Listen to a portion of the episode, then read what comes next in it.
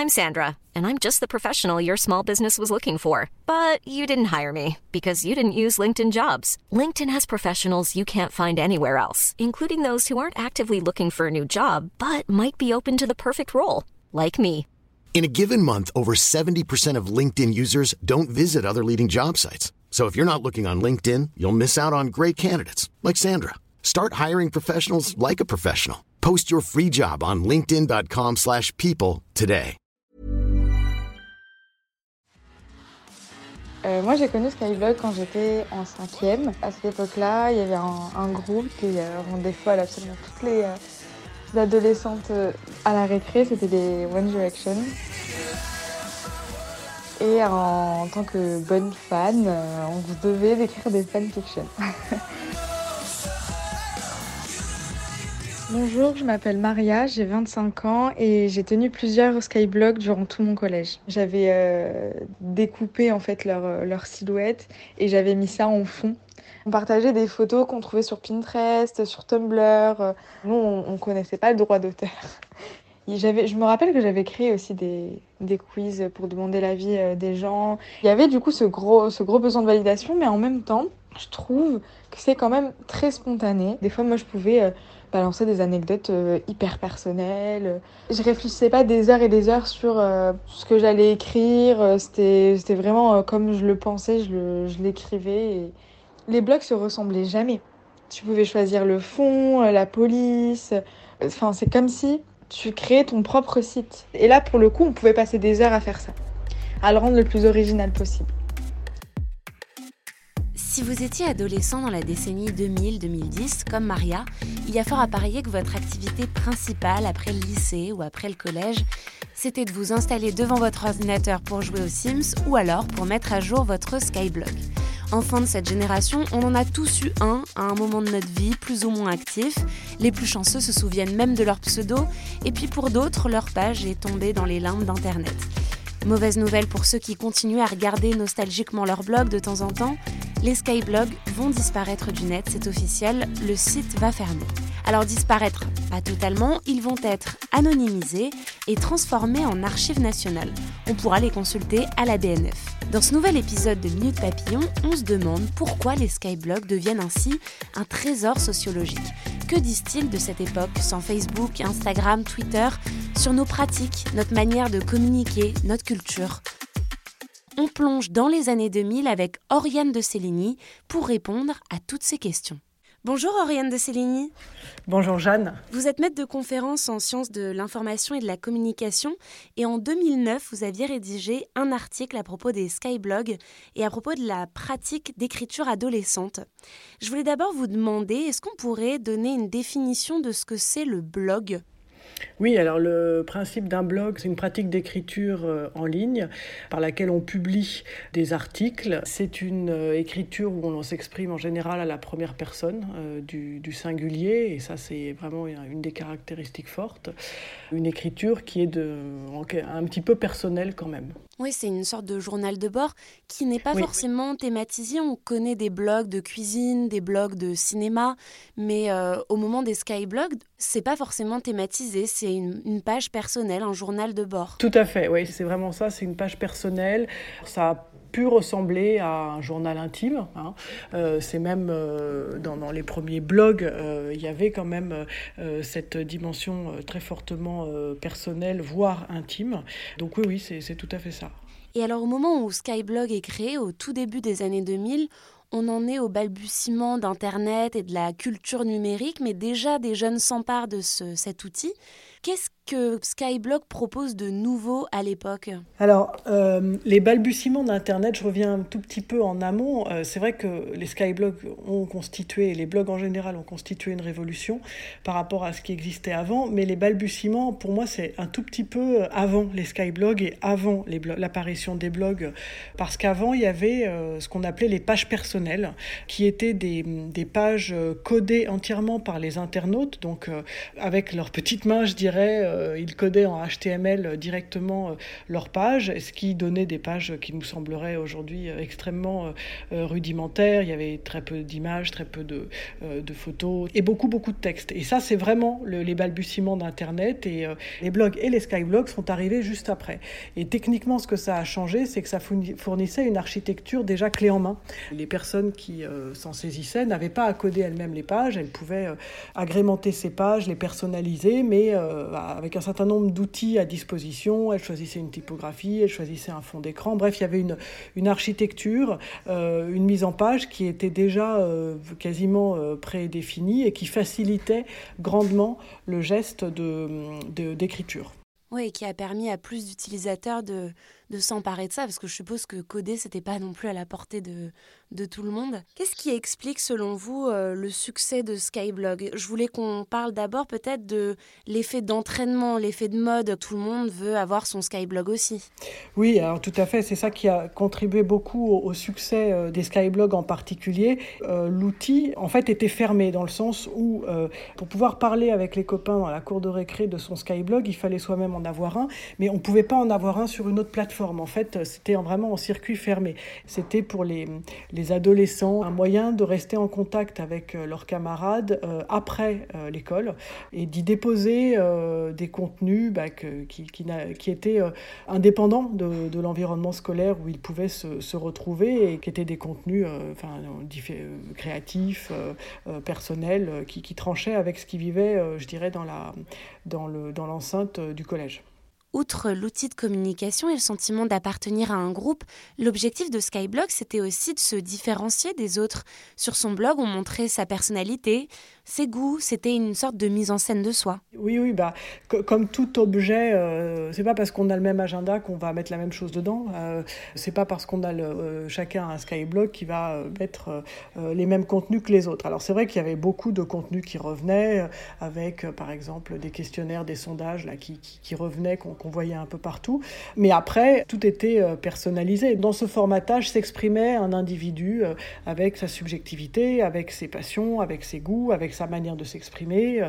Les skybloggers et blogueuses euh, mettaient des, photos, euh, des dessins, euh, des réalisations aussi, je dirais, informatiques, hein, avec le, clavier, des dessins qu'ils pouvaient générer avec le, clavier. Donc tout ça, tout ça contribuait à personnaliser quand même l'espace.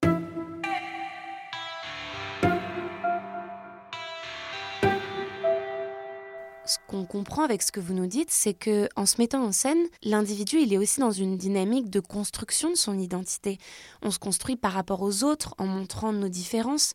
Et dans votre article, vous expliquez que c'est une dynamique qui est assez propre à notre époque de faire ça. Bah, c'est justement cette idée que l'individu se saisit, quelles que soient les époques, un peu des outils qu'il a à sa disposition pour exprimer son identité. Euh, alors euh, au 19e siècle, euh, c'était le journal de, de, jeunes filles, j'allais dire, parce que en l'occurrence, c'était surtout les jeunes filles à qui on demandait de tenir un journal. Et à l'époque contemporaine, c'est passé par des outils technologiques, par les skyblogs. Aujourd'hui, ça passe davantage par les, les réseaux sociaux. L'autre dimension, c'est qu'effectivement, on a un certain nombre de, de sociologues ont montré à partir des années 80, 90, une tendance en fait à, à l'expression de soi qui a été valorisée donc par les médias. On a parlé euh, dans les années 80 d'assomption du témoignage personnel à la télévision avec cette idée que oui, euh, on faisait venir pour la première fois vraiment des gens sur un plateau pour non pas, enfin pour témoigner de leur expérience individuelle. Les, blogs, les skyblogs s'inscrivent un peu dans, je dirais, dans, dans la continuité de cette dynamique-là. Et alors pourquoi on a ce besoin de mettre en scène qui on est, de le partager, de montrer aux autres? Comment vous l'expliquez ça? En fait, on a, j'allais dire, toujours eu besoin hein, de, mettre à distance euh, l'expérience. Quand c'était dans un journal intime, euh, l'écriture, les mots permettent de mettre à distance. Vous allez me dire que oui, mais c'était intime, donc c'était pas partagé précisément. Euh, oui, mais pas toujours. On sait très bien qu'il y a des journaux qui étaient écrits pour être lus, pour être débusqués. Donc on a besoin de l'autre pour se construire. Et ça, c'est vraiment un, un marqueur un peu anthropologique fort, ce besoin de se construire. On se construit en prenant de la distance sur soi-même, mais aussi à travers euh, le regard de l'autre, le retour des autres. Oui, aujourd'hui, ça a pris une dimension euh, encore plus importante avec euh, les réseaux sociaux, Instagram, Twitter. Skyblog, c'était déjà un premier réseau social. Finalement, ça relève des mêmes logiques que Instagram, Twitter aujourd'hui, où vous mettez quand même des différences assez fortes? Euh, Évidemment, avec les réseaux sociaux, les choses ont été complètement démultipliées, le public a été démultiplié, et, euh, là, il y a quand même un changement d'échelle euh, qui, est, important, qui fait que l'entre-soi n'est plus le même tout à fait. voilà, il y avait une dimension d'entre-soi dans le, dans le Skyblog qu'il n'y a plus dans les mêmes, dans les mêmes termes, je dirais, avec les réseaux sociaux euh, aujourd'hui, enfin, me semble-t-il en tout cas. Hmm. Et ce changement d'échelle est d'ailleurs euh, parfois critiqué. On le voit avec, euh, par exemple, un réseau social qui est assez populaire, qui s'appelle Biril. Le principe, Biril envoie une notification une fois par jour sur le téléphone et nous impose de nous prendre en photo au moment T, à l'instant où on reçoit cette notification, peu importe la situation dans laquelle on se trouve. L'objectif, c'est d'être le plus authentique possible. On voit donc qu'il y a quand même une recherche d'être plus authentique. Est-ce que Skyblock, c'était aussi un réseau social beaucoup plus authentique que ce qu'on a aujourd'hui?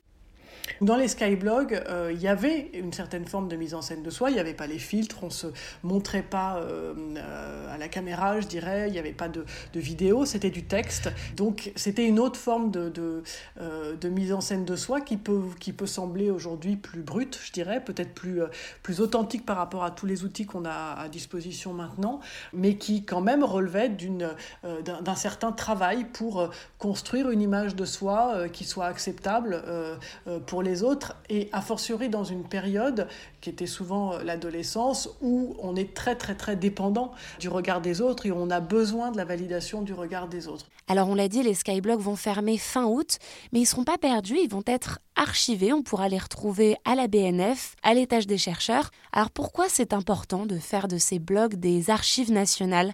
Quel est leur intérêt pour la recherche? Pour comprendre un peu comment euh, l'humain se construit euh, par-delà euh, le défilement, je dirais, des, technologies, à travers ce besoin quand même de parler de soi. C'est mieux comprendre la relation d'un groupe social à une époque, à des outils, au monde, d'une manière générale. pendant longtemps, la correspondance qui était entretenue entre des, amis jouait aussi ce rôle-là. Hein. les gens s'écrivaient pour euh, se raconter un certain nombre de choses et, euh, et, ce faisant parlaient d'eux-mêmes. Euh, Internet évolue énormément, là, en, 25 ans, 26 ans, ça a énormément changé et c'est bien de, voir un petit peu les différentes étapes par lesquelles on est passé pour, pour, comprendre en fait quel est le, besoin profond derrière les différentes étapes. Et je suppose aussi que les skyblocks seront intéressants à garder parce qu'ils reflètent un ensemble de pratiques qui étaient euh, partagées par toute une génération. Oui, oui, complètement. On peut en faire une, lecture, euh, je dirais, sociologique, une lecture euh, plus, je dirais, médiatique ou communicationnelle, au sens où voir comment les gens communiquent, qu'est-ce qu'ils communiquent entre eux, qu'est-ce qu'ils communiquent d'eux. Il y a une dimension culturelle au sens très large de la, culture d'une société et d'un groupe, d'une génération tout à fait à, à un moment donné. Merci beaucoup Ariane de Céligny. Merci d'avoir écouté cet épisode de Minute Papillon. S'il vous a plu, n'hésitez pas à le partager sur les réseaux sociaux, à en parler autour de vous, à vous abonner sur votre plateforme ou appli d'écoute préférée. À très vite et d'ici là, bonne écoute des podcasts de 20 minutes.